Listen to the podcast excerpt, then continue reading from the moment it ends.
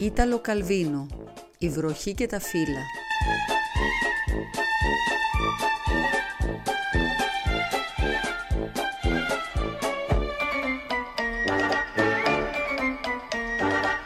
Ανάμεσα στα άλλα καθήκοντα της δουλειάς του, ο Μαρκοβάλντο είχε αναλάβει να ποτίζει κάθε πρωί το φυτό στη γλάστρα της εισόδου. Ήταν ένα από εκείνα τα πράσινα φυτά που υπάρχουν σε πολλά σπίτια, με τον ίσιο και λεπτό κορμό, από όπου ξεπροβάλλουν προς όλες τις μεριές μακρύς μίσχη με πλατιά και γυαλιστερά φύλλα. Με λίγα λόγια, ένα από εκείνα τα φυτά, τα τόσο χαρακτηριστικά, με τα φύλλα τα τόσο χαρακτηριστικά που μοιάζουν ψεύτικα. Ωστόσο συνέχιζε να είναι φυτό και να υποφέρει, διότι έτσι όπως στεκόταν ανάμεσα στην κουρτίνα και την ομπρελοθήκη, του έλειπαν το φως, ο αέρας και η δροσιά. Κάθε πρωί ο Μαρκοβάλτο ανακάλυπτε άσκημες ενδείξεις. Ένας μίσχος έγερνε, λες και δεν μπορούσε πια να αντέξει το βάρος του φίλου. Ένα άλλο φίλο είχε αρχίσει να γεμίζει στίγματα σαν μάγουλο παιδιού με ηλαρά. Ένα τρίτο είχε αρχίσει να κυτρινίζει στην άκρη. Ώσπου τσακ το ένα ή το άλλο βρίσκονταν κατά γης.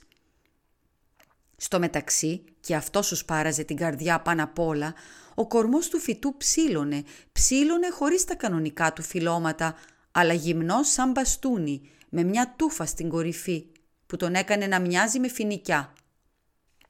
Ο Μαρκοβάλντο καθάριζε το δάπεδο από τα πεσμένα φύλλα, ξεσκόνιζε τα υγιή, έριχνε στη ρίζα του φυτού σιγά σιγά για να μην βγει από κάτω και λερώσει τα πλακάκια, μισό ποτιστήρι νερό που το χώμα της γλάστρας το ρουφούσε αμέσως.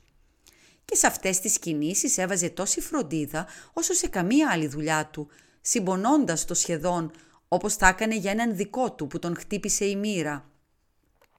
Και αναστέναζε, ίσως για το φυτό, ίσως για τον εαυτό του, γιατί σε εκείνο το δεντράκι που κυτρίνιζε κάτι σχνό μέσα στους τοίχους της εταιρείας, αναγνώριζε ένα σύντροφό του στη δυστυχία. Το φυτό, αυτό μονάχα ήταν το όνομά του, λες και οποιαδήποτε ακριβέστερη ονομασία θα ήταν άχρηστη σε ένα χώρο στον οποίο το μόνο του καθήκον ήταν να εκπροσωπεί το φυτικό βασίλειο. Μπήκε τόσο πολύ στη ζωή του Μαρκοβάλντο, ώστε άρχισε να εξουσιάζει κάθε του σκέψη, μέρα και νύχτα.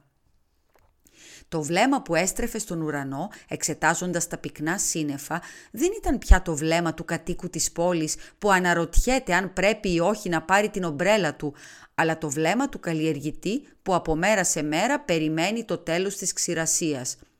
Και όποτε σήκωνε το κεφάλι από τη δουλειά του και μέσα από το σκοτάδι διέκρινε έξω από το παράθυρο της αποθήκης το βαρύ παραπέτασμα της βροχής που έπεφτε πυκνή και σιωπηλή, παρατούσε ό,τι έκανε έτρεχε στο φυτό, έπαιρνε τη γλάστρα στην αγκαλιά του και την έβγαζε έξω στην αυλή.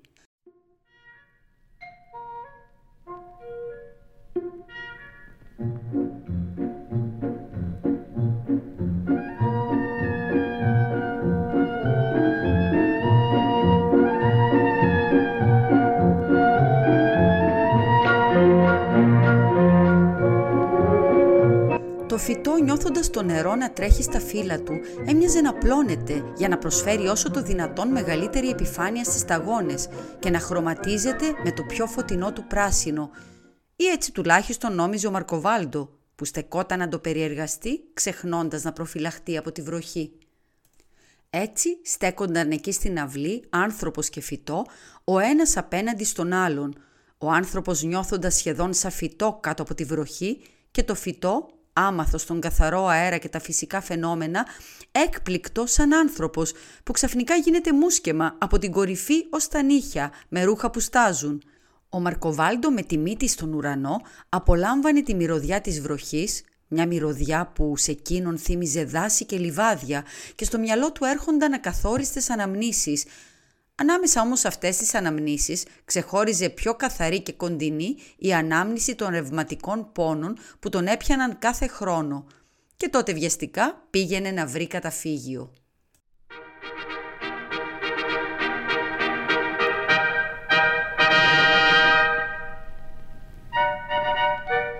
Μόλις τέλειωσε το ωράριο της δουλειάς, η εταιρεία έπρεπε να κλείσει.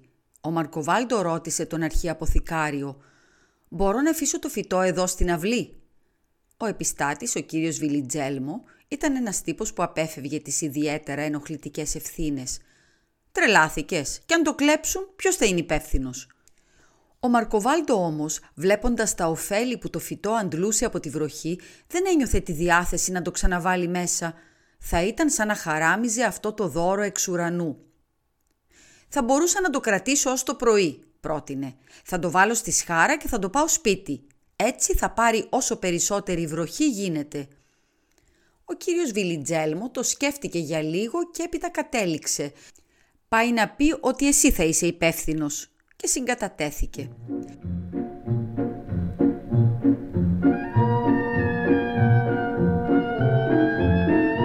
Μαρκοβάλντο διέσχιζε την πόλη κάτω από τη ραγδαία βροχή, σκυμμένος πάνω στο τιμόνι του μοτοποδηλάτου του, τυλιγμένος σε ένα διάβροχο μπουφάν πίσω του στη σχάρα είχε δέσει τη γλάστρα και μοτοποδήλατο, άνθρωπος και φυτό έμοιαζαν ένα και μοναδικό πράγμα και μάλιστα ο καμπουριασμένος και κουκουλωμένος άνθρωπος χανόταν έτσι ώστε φαινότανε μόνο ένα φυτό σε μοτοποδήλατο. Κάθε τόσο ο Μαρκοβάλτο έστρεφε το βλέμμα μέσα από την κουκούλα του, ώσπου να δει ένα βρεγμένο φύλλο να ανεμίζει πίσω από την πλάτη του. Και κάθε φορά του φαινόταν ότι το φυτό είχε ψηλώσει και το φύλλωμά του είχε γίνει πιο πλούσιο.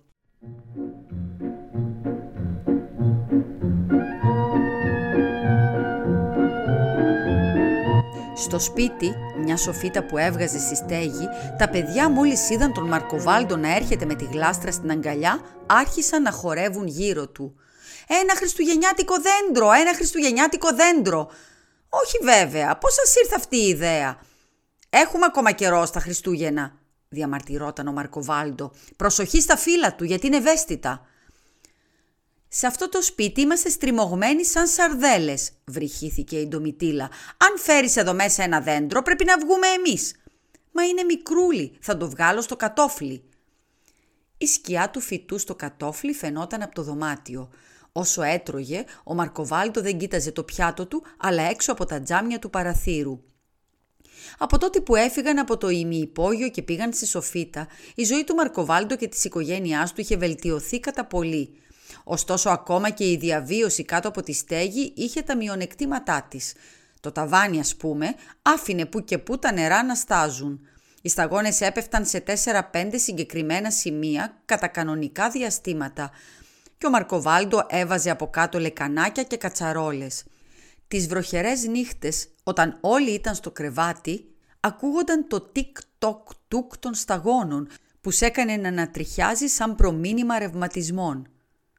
Τη νύχτα εκείνη όμως, για το Μαρκοβάλντο που κάθε τόσο ξυπνούσε από τον ανήσυχο ύπνο του και τέντωνε τα αυτιά του, το τικ-τοκ-τουκ έμοιαζε εύθυμη μουσική. Του έλεγε ότι η βροχή συνεχιζόταν, γλυκά και αδιάκοπα, έτρεφε το φυτό, έσπρωχνε την λύμφη μέσα στα λεπτότατα αγγεία του και τέντωνε τα φύλλα του σαν πανιά. «Αύριο που θα σηκωθώ θα το βρω ψηλότερο», σκεφτόταν. Παρόλες αυτές τις σκέψεις όμως, όταν το πρωί άνοιξε το παράθυρο, δεν μπορούσε να πιστέψει στα μάτια του – το φυτό τώρα έκλεινε το μισό παράθυρο. Τα φύλλα του είχαν τουλάχιστον διπλασιαστεί και δεν έγερναν πια κάτω από το βάρος τους, αλλά στέκονταν στιτά και μητερά σαν σπάθες. Κατέβηκε τις σκάλες, σφίγγοντας τη γλάστρα στην αγκαλιά του, την έδεσε στη σχάρα και έφυγε τρέχοντας για τη δουλειά.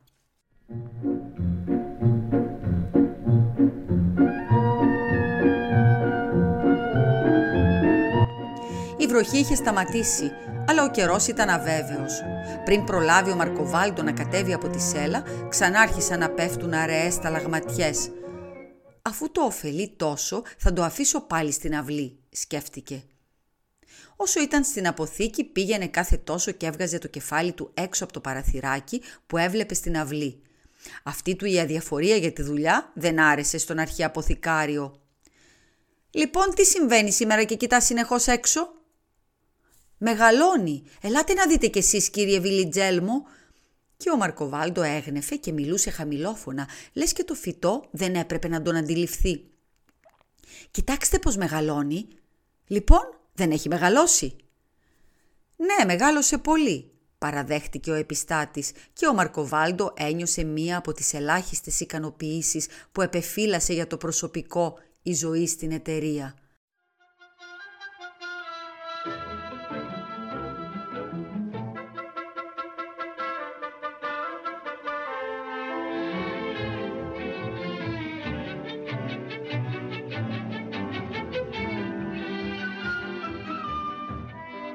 Ήταν Σάββατο.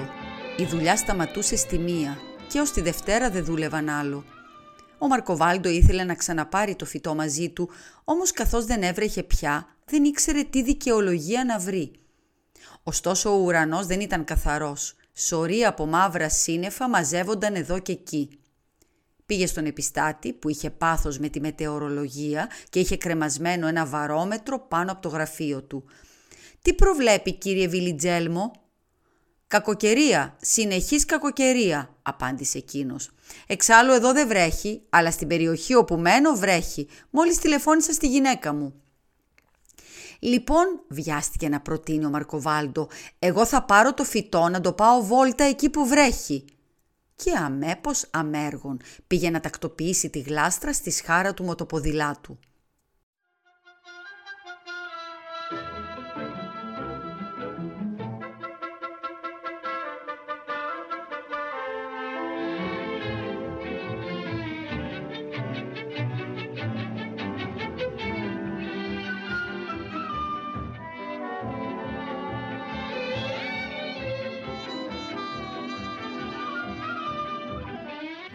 Το απόγευμα του Σαββάτου και την Κυριακή ο Μαρκοβάλντο τα πέρασε ως εξής.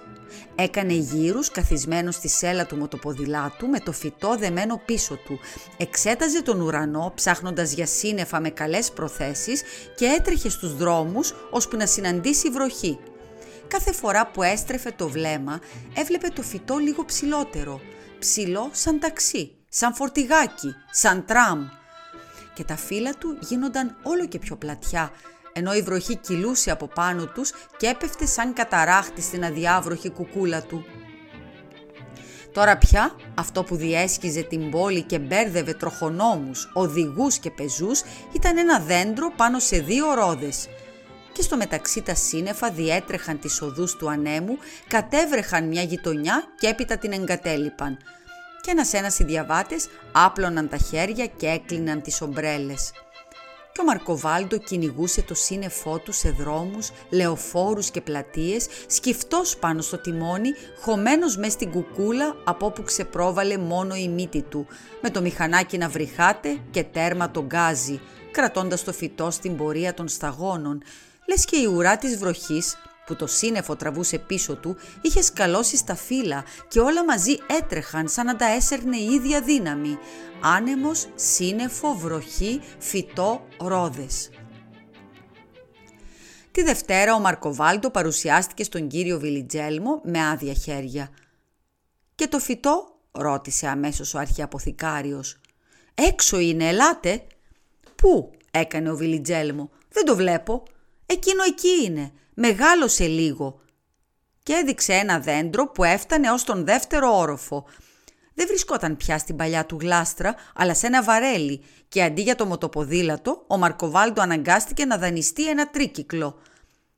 «Και τώρα», θύμωσε ο επιστάτης, «πώς θα το βάλουμε στην είσοδο, δεν χωράει πια από την πόρτα». Ο Μαρκοβάλτο ανασήκωσε τους ώμους. Η μόνη λύση, είπε ο Βιλιτζέλμο, είναι να το πάμε πίσω στο φυτόριο και να πάρουμε ένα άλλο με σωστές διαστάσεις. Ο Μαρκοβάλτο ξανανέβηκε στη σέλα. Πάω. Ξαναπήρε τους δρόμους της πόλης. Το δέντρο γέμιζε με πράσινο το κέντρο των δρόμων.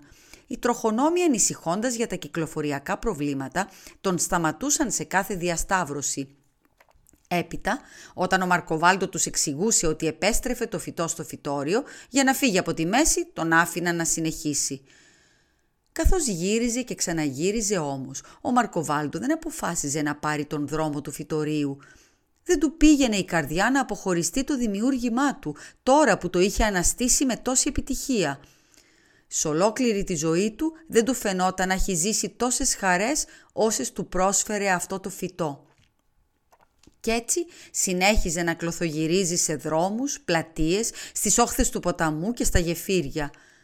Και μια πρασινάδα τροπικού δάσους απλωνόταν και τους σκέπαζε το κεφάλι, τους ώμους, τα μπράτσα, μέχρι που χάθηκε μέσα στα φυλώματα. Και όλα αυτά τα φύλλα και η μίσχη τους και ο κορμός, που είχε παραμείνει λεπτός, πάλονταν, πάλονταν σαν από συνεχές ρίγος, είτε όταν έπεφτε η μπόρα και τα έσυε, είτε όταν οι σταγόνες αρέωναν είτε όταν σταματούσαν εντελώς. Η βροχή σταμάτησε. Ο ήλιος κόντευε να δύσει. Στο βάθος των δρόμων, στο άνοιγμα ανάμεσα στα σπίτια, απλώθηκε το διάχυτο φως του ουράνιου τόξου. Το φυτό, μετά από την ορμητική του προσπάθεια να αναπτυχθεί, που το κρατούσε σε ένταση όσο κρατούσε η βροχή, βρέθηκε εξαντλημένο. Ο Μαρκοβάλντος συνεχίζοντας την άσκοπη πορεία του δεν κατάλαβε ότι πίσω του ένα-ένα τα φύλλα άλλαζαν το ζωηρό τους πράσινο με κίτρινο, με ένα χρυσαφένιο κίτρινο. Εδώ και λίγη ώρα μια συνοδεία μοτοσικλετών, αυτοκινήτων, ποδηλάτων και παιδιών είχε βαλθεί να ακολουθεί το δέντρο που διέσχιζε την πόλη, χωρίς ο Μαρκοβάλτο να τους αντιληφθεί. Και φώναζαν «Το Μπαομπάπ! Το Μπαομπάπ!» Και με μεγαλόφωνα θαυμαστικά «Ω!» παρακολουθούσαν το κυτρίνισμα των φύλων.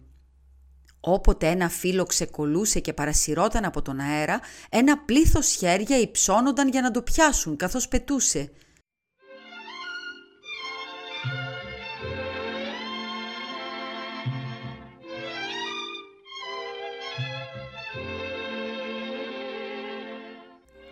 Σηκώθηκε αέρας. Τα χρυσά φύλλα με κάθε ρηπή του ανέμου έφευγαν και στροβιλίζονταν.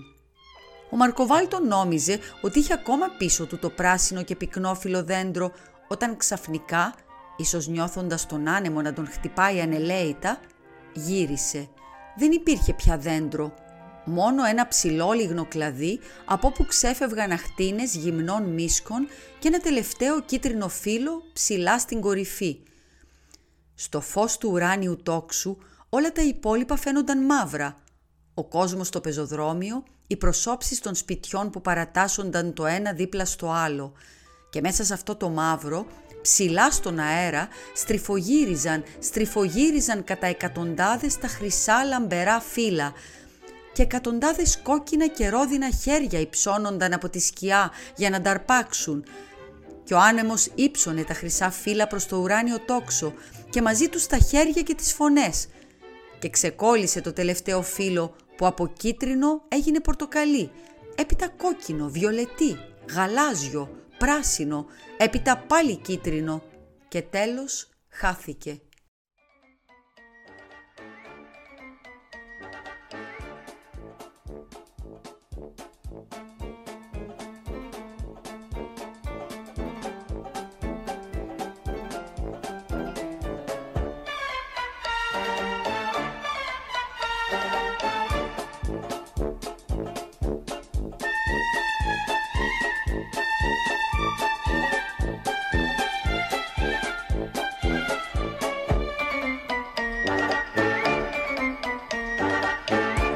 Χριστίνα Μπράβου διάβασε το διήγημα του Ήταλο Καλβίνο «Η βροχή και τα φύλλα».